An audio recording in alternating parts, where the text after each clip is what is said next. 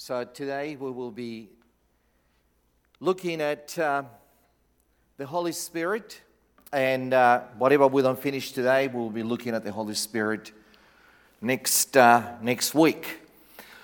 I definitely will not be trying to explain the person of the Holy Spirit because I myself am out of my depth as a human being.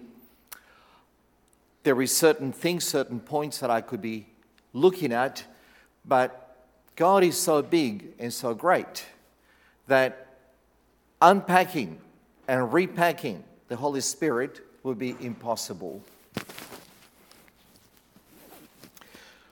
Okay, so I think that we are just about there. See, it's good that we can test the mic while I'm doing part of the intro.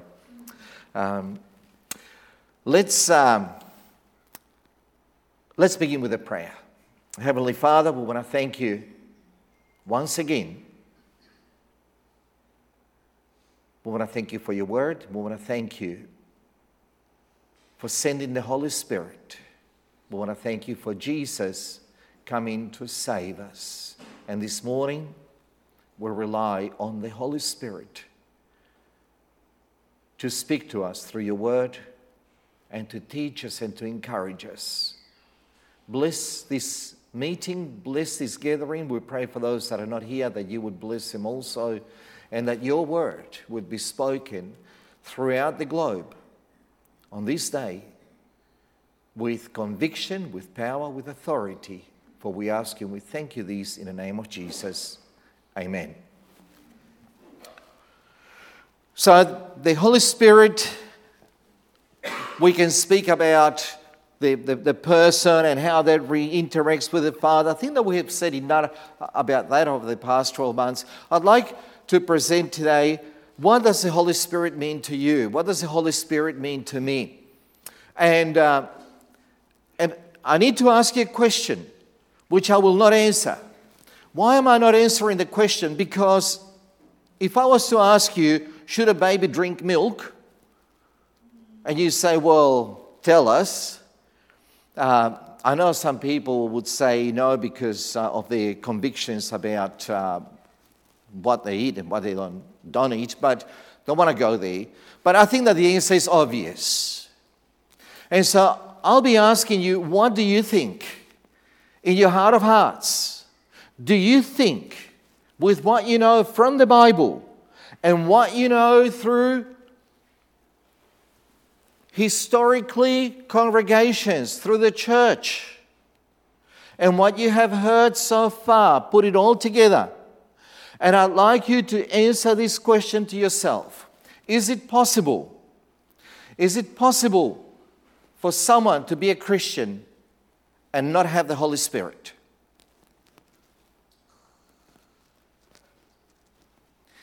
Is it possible for a church to exist and be vibrant and not have the Holy Spirit? Is it possible? I will not answer it. I think that that question has to be answered by each one of us. And hopefully, as we progress, the answer, if you don't know the answer, it will be more and more obvious. So let's go to uh, the, uh, there we go, thank you. Um, Holy Spirit. And we will be reading from Acts. I just want to make sure that we got it. Yeah, every time I press the button, we will start with Acts 1. We'll read a few verses there and then we will go to Acts 2. In my former book, Theophilus, I wrote to you about that that uh, Jesus began to do and teach until the day he was taken up to heaven. After giving instructions through the Holy Spirit to the apostles he had chosen. After his suffering, he presented himself to them and gave many convincing proofs that he was alive. He appeared to them over a period of 40 days and spoke about the kingdom of God. On one occasion, while he was eating with them, he gave them this commandment Do not leave Jerusalem, but wait for the gift my Father has promised, which you have heard me speak about. For John baptized with water, but in a few days you will be baptized with the Holy Spirit. Then they gathered around him and asked him, Lord, are you at this time going to restore the kingdom of Israel? He said to them, It is not for you to know the times or dates the Father has set for his own authority, but you will receive power when the Holy Spirit comes on you, and you will be my witnesses in Jerusalem and in all Judea and Samaria and to the ends of the earth. After he said this, he was taken up before their very eyes, and a cloud hid him from their sight. When the day of Pentecost came, they were all together in one place. Suddenly, a sound like a blowing of a violent wind came from heaven and filled the whole house where they were sitting. They saw what seemed to be tongues of fire that separated and came to rest on each of them. All of them were filled with the Holy Spirit and began to speak in other tongues as the Spirit enabled them. Now they were staying in Jerusalem, God fearing Jews from every nation under heaven. When they heard this sound, a crowd came together in bewilderment because each one heard them speak in their own language. Utterly amazed, they asked, Aren't all these who are speaking Galileans? Then how is it that each one of us then hears them in our own native language? Amazed and perplexed, they asked one another, What does this mean?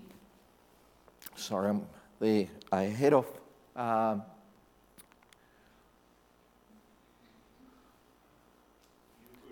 yeah, okay, sorry. What does this mean?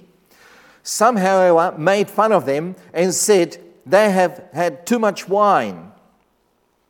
Then Peter stood up with the eleven, raised his voice, and addressed the crowd Fellow Jews, and all of you who live in Jerusalem, let me explain this to you. Listen carefully to what I say. These people are not drunk as you suppose. It is only nine in the morning. No, this is what has spoken the prophet Joel. In the last days, God says, I will pour out my spirit on all people. Your sons and daughters will prophesy. Your young men will see visions. You old men will dream dreams. Even on my servants, both men and women, I will pour out my spirit in those days, and they will prophesy. I will show wonders in the heavens above and signs on the earth below blood and fire and billows of smoke. The sun will be turned into darkness and the moon to blood before the coming of the great and glorious day of the Lord. And everyone who calls on the name of the Lord will be saved. Then the people heard this, or when the people heard this, they were cut to their hearts and said to Peter and to the other apostles, Brothers, what shall we do? Peter replied, Repent and be baptized, every one of you, in the name of Jesus Christ for the forgiveness of your sins, and you will receive the gift of the Holy Spirit. The promise is for you and your children, and for all who are far off for all whom the Lord our God will call. With many other words, he warned them and pleaded with them Save yourselves from this corrupt generation. Those who accepted his message were baptized, and about 3,000 of them were added to their number on that day.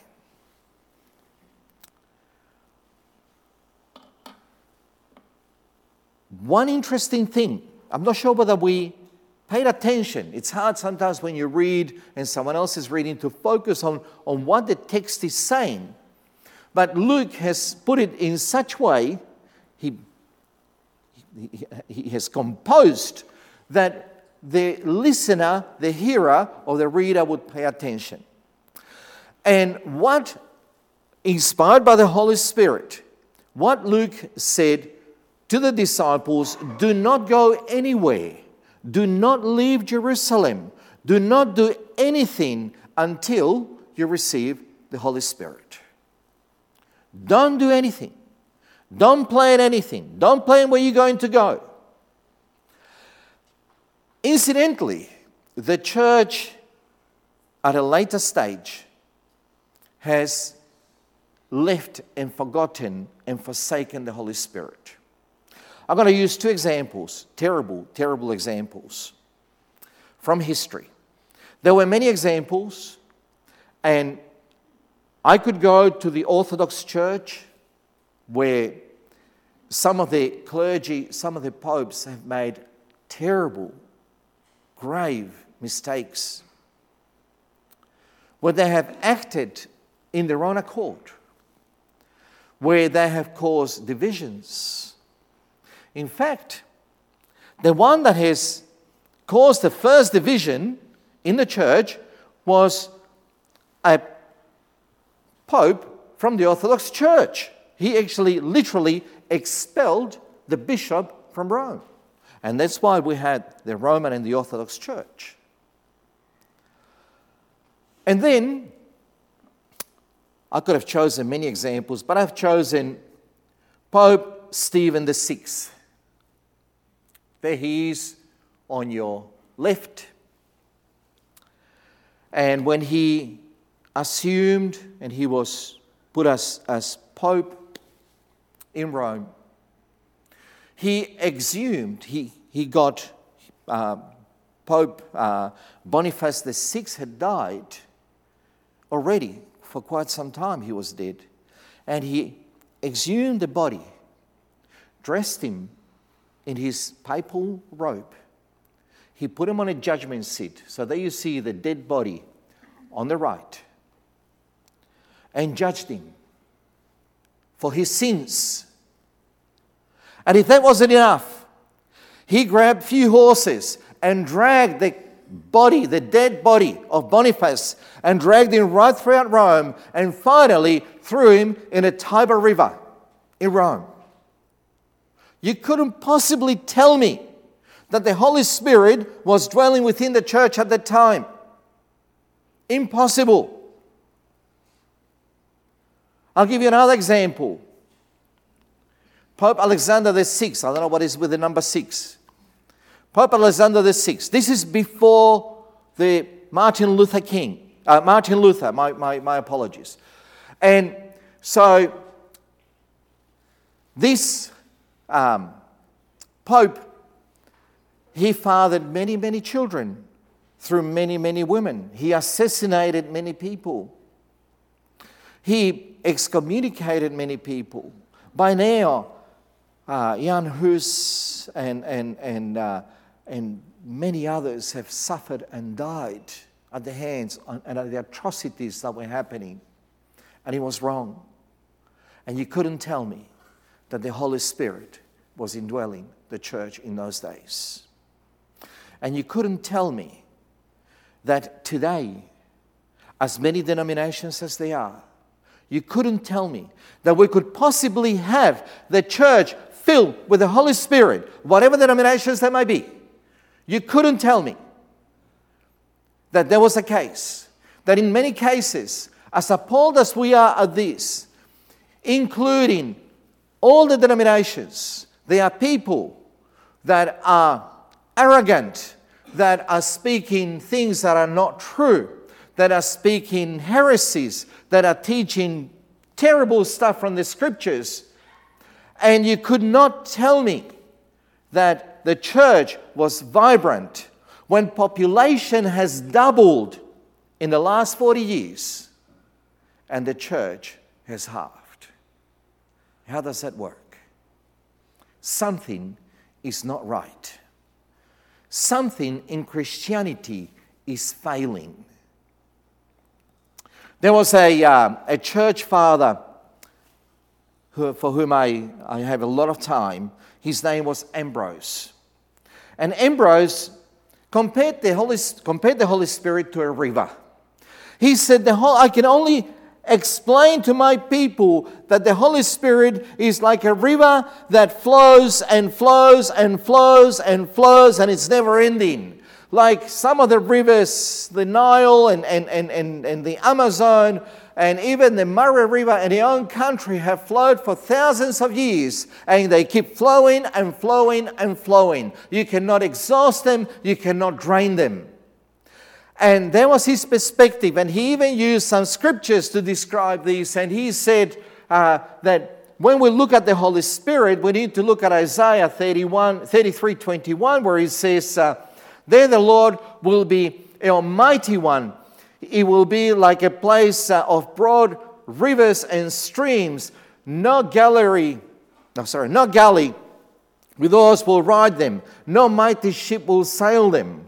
In Psalm 46 4, uh, there is a river whose stream makes glad the city of God, the holy place where the Most High dwells. And in John 7:38, whoever believes in me, as the scripture has said, rivers of living water will flow from him or from within him. And Ambrose is saying all these scriptures are pointing to the Holy Spirit. All these scriptures are saying that the Holy Spirit is like a river. And he said that if you try to stop the river, if you try to stop the flow, the force of the river will break those barriers. I like that analogy. I think that he's okay in what he says. However, I think, and I'd like to add, that the Holy Spirit is not just that, but the Holy Spirit will take the least obstacle possible way. And that's why rivers wind around. Rivers initially don't force themselves. Another thing that the Holy Spirit forces Himself onto anyone or anything. The scripture is quite clear about the Holy Spirit, of how the Holy Spirit works. And I'd like to make an analogy. I'm not sure if it's worth the consideration. But I think, in my understanding, this is how the Holy Spirit works. Can you see what's happening? Do you think that sometimes we suppress the Holy Spirit? Do you think that sometimes we actually push the Holy Spirit out in our own lives? Do you think that sometimes we push the Holy Spirit out of the church? Do you think that there are churches now where the Holy Spirit no longer has place there, has been displaced, has been squashed, has been pushed out?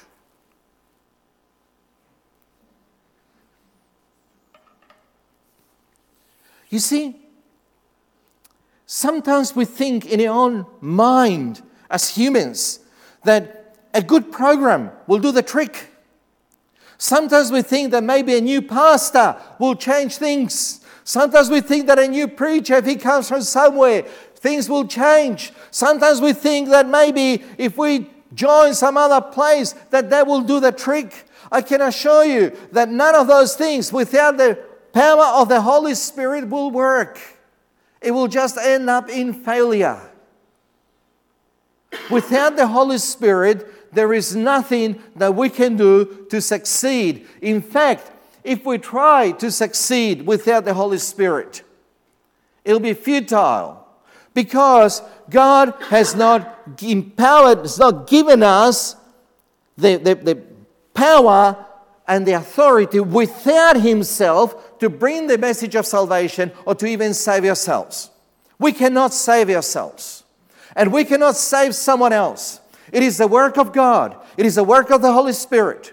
And unless we understand that, no program that we have, no evangelistic program, no used to people had crusades and, and, and evangelistic crusades, even the name crusade for an evangelistic uh, event. Uh, I don't know where we got that from. Uh, crusades were about killing people. Uh, now we use crusades to save people. But none of those things will work because it is the power of the Holy Spirit. It is not a denomination. It is not about the name of the place. It is not about the pastor. Um, Michael just mentioned that the people that have this place uh, got a new pastor. They're very hopeful. They're very excited. We wish them well. Michael and I said, We wish you very well. We, we, we hope that everything works for the best. And it might work well. But without the power of the Holy Spirit, do you think that pastor can do anything? Without the power of the Holy Spirit, the meeting that we had yesterday, the leadership of this church, do you think that we can do anything? If the leaders of this church suppress and squash the Holy Spirit, like I'm squashing this spring, do you think that the Holy Spirit will be able to work? I'm full of questions this morning.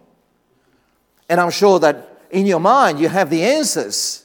Yeah, I'm sure that if I asked each one of you, you would by now say, I think so. I think, I, I think I'm, I'm, I'm clicking with it. I think I'm getting it. And I'll tell you something else what's happening in our society, and this is from the last census that we had. This is uh, the, the last census in, in Australia. And look at this statistic, look at these numbers. So, when they have asked our society, what facilities we should have in our community, what is what our community needs the most? Yeah? Number one, parkland. Number two, free car parks. Number three, community center. Number four, youth center. Number five, food and cafe. Number six, park with play equipment. Number seven, library. Number eight, new local village. Number nine, indoor sports facility. Number 10, leash free dog park. 11, local childcare. 12, outdoor sports facility. Church, number 13. What's happening to us? And there seems to be a cycle. If you look at when the reformers came, there was like wildfire, the gospel spread, there were churches being built everywhere. Even uh, a lot of the uh, Orthodox and Catholic clergy, they picked up their game and, and there was a revival throughout. And then everything just came collapsing down. And then came the Great War and the Second World War. And I'm just being historical here, but I think that we need to understand these things. And after the Second World War, the gospel just almost collapsed again. Churches were empty. So the Holy Spirit sent, and I give credit to the Holy Spirit, there was no other way, to people like Billy Graham, like Luis Palau, like. Uh, uh, Franklin Ford, and all those people that got the gospel again to the children of the believers to bring them back, and there was again a revival.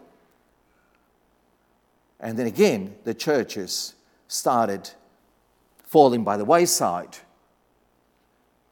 And so, what did we do? What, did we do then next? We came up with ideas.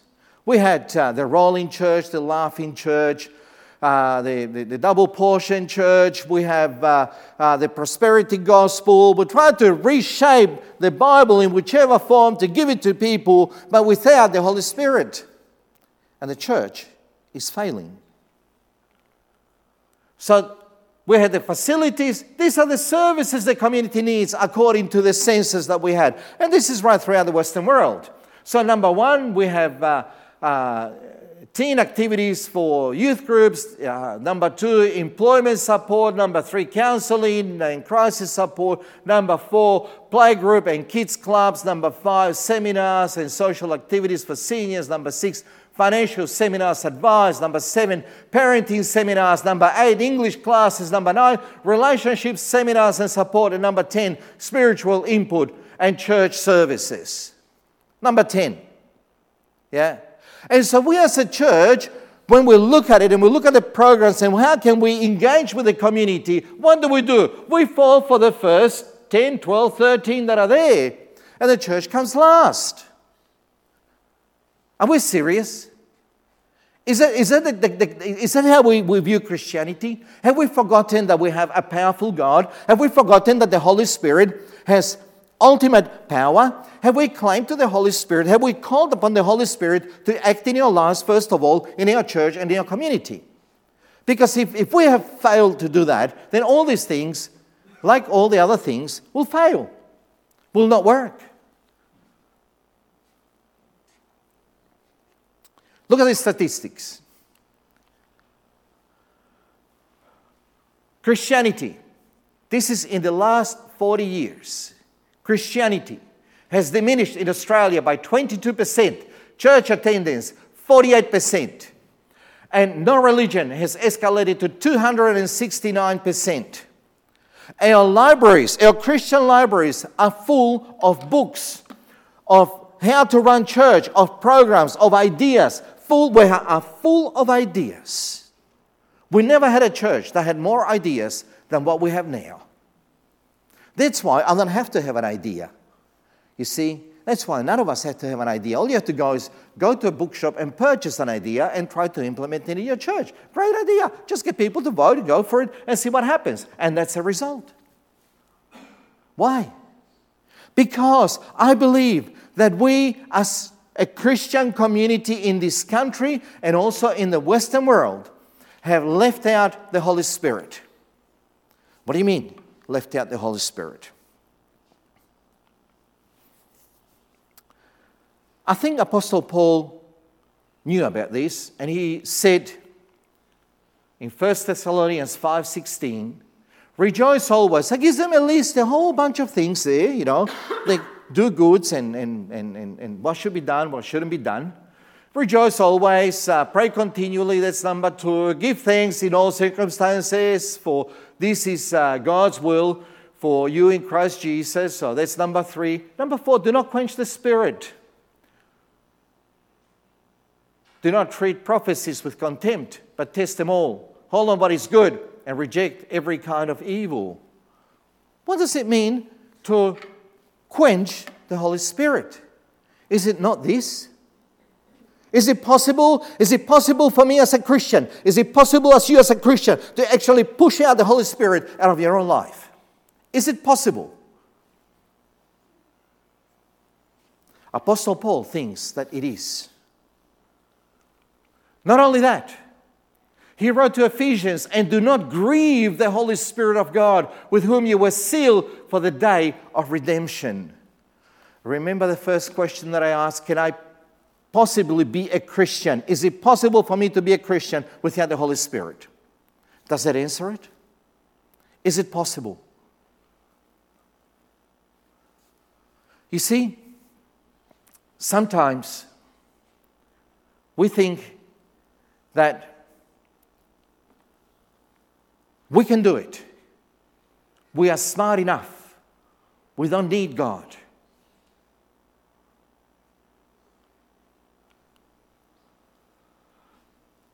Isaiah 63:10. By the way, do you know that the Holy Spirit is not, not a thing to the New Testament? The Holy Spirit is also all over the Old Testament.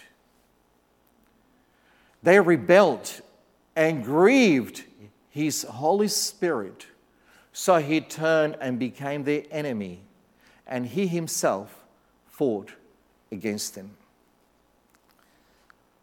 I know that we think this is oh, this is Israel stuff. Really? Is that all? Is it possible that our churches today in the Western world, we have people, Christians, that think that we can do it without the Holy Spirit? You see, we have we have tried to work out the Holy Spirit. We say, yeah, you know, prophecies, and that, that was for the time of the apostles, so that's out. Uh, we, we're not going to promote too much about the Holy Spirit in His church because what happens if people start rolling on the church on the floor? What happens if people start, you know, uh, whatever ideology we might have? What could happen should the Holy Spirit come through the door? I mean, we are afraid. We fear, and in fact, most Christians don't, are scared, don't, don't want to even think about what happens if the Holy Spirit was to go like a, like a mighty rushing wind. I'm not sure whether we paid attention to, um, I'll go back to the first passage that we were, uh, that we were looking at. And um, it says that the Holy Spirit uh, came like a, um, in verse 2 suddenly a sound like a blowing of a violent wind came from heaven and filled the whole house where they were sitting. I think that, uh, that that's a scary stuff, you know. Maybe the Holy Spirit can come, you know, in, in a mild way, you know, touch, you know, everyone and, and you know, tickle your heart, your mind, and, and, and, and that's good, you know, because this is too much for me. You know, can you imagine this place starts shaking? In fact, every time that God gives something of great value, just like the law was given in Mount Sinai, the place was shaking, there was smoke, there was, uh, uh, there was a cloud, and, and there was all these things where people could see. Now, when he gives his spirit, it's in a very similar manner. They're also on, on, on, on, the Temple Mount this time, not on Mount, um, on Mount Sinai. And there is a violent wind that comes and fills the house where they were sitting. So they were very much like you are. Uh, I'm not sure whether anyone was standing, as I'm standing, and, uh, but people were sitting, and this wind fills the house. And they saw what seemed to be tongues of fire that separated. So he's saying something came up from heaven, and all of a sudden started to separate, and people were speaking in, in some strange language. And those that heard about this uh, in town, um, it says, Now there were staying in Jerusalem God fearing Jews from every nation under heaven. Um, you think that sometimes I exaggerate, yeah? Uh, is that an exaggeration? What he's trying to say, there were people from everywhere. He's trying to get a point. There were, there were people from under every nation under heaven. And when they heard this sound, what sound? What sound did they hear? Can you say it a bit louder? Something happened.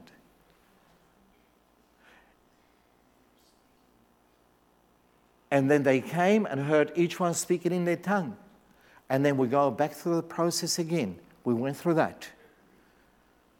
And they convicted and they asked what, they were cut to their heart. And they said, What shall we do?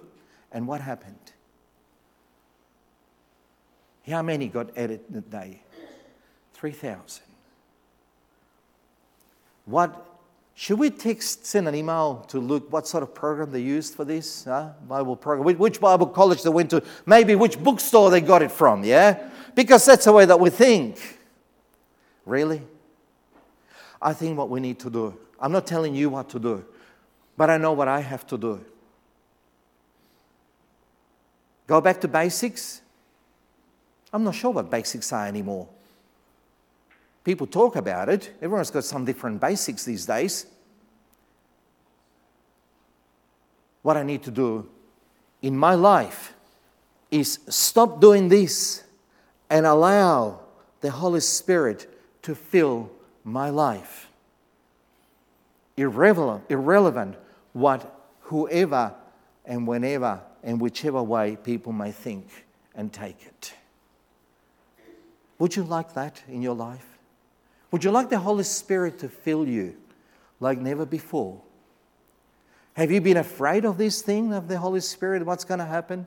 Don't be afraid. Is it, I don't think that anything is going to happen that you, you know, will not be able to handle, or God will not be able to handle. I don't know what word of wisdom, what word of prophecy, what dream you're going to have. I, I don't want to put the Holy Spirit in a box, but the moment that you allow and give room to the Holy Spirit in your life, your life will change. And my life will change. And the life of this place will change. Two things to remember do not quench the Holy Spirit, do not grieve the Holy Spirit. We'll continue next week, yeah? May the Lord bless His word. I'd like to ask Uncle Martin, Brother Martin, to please come up and share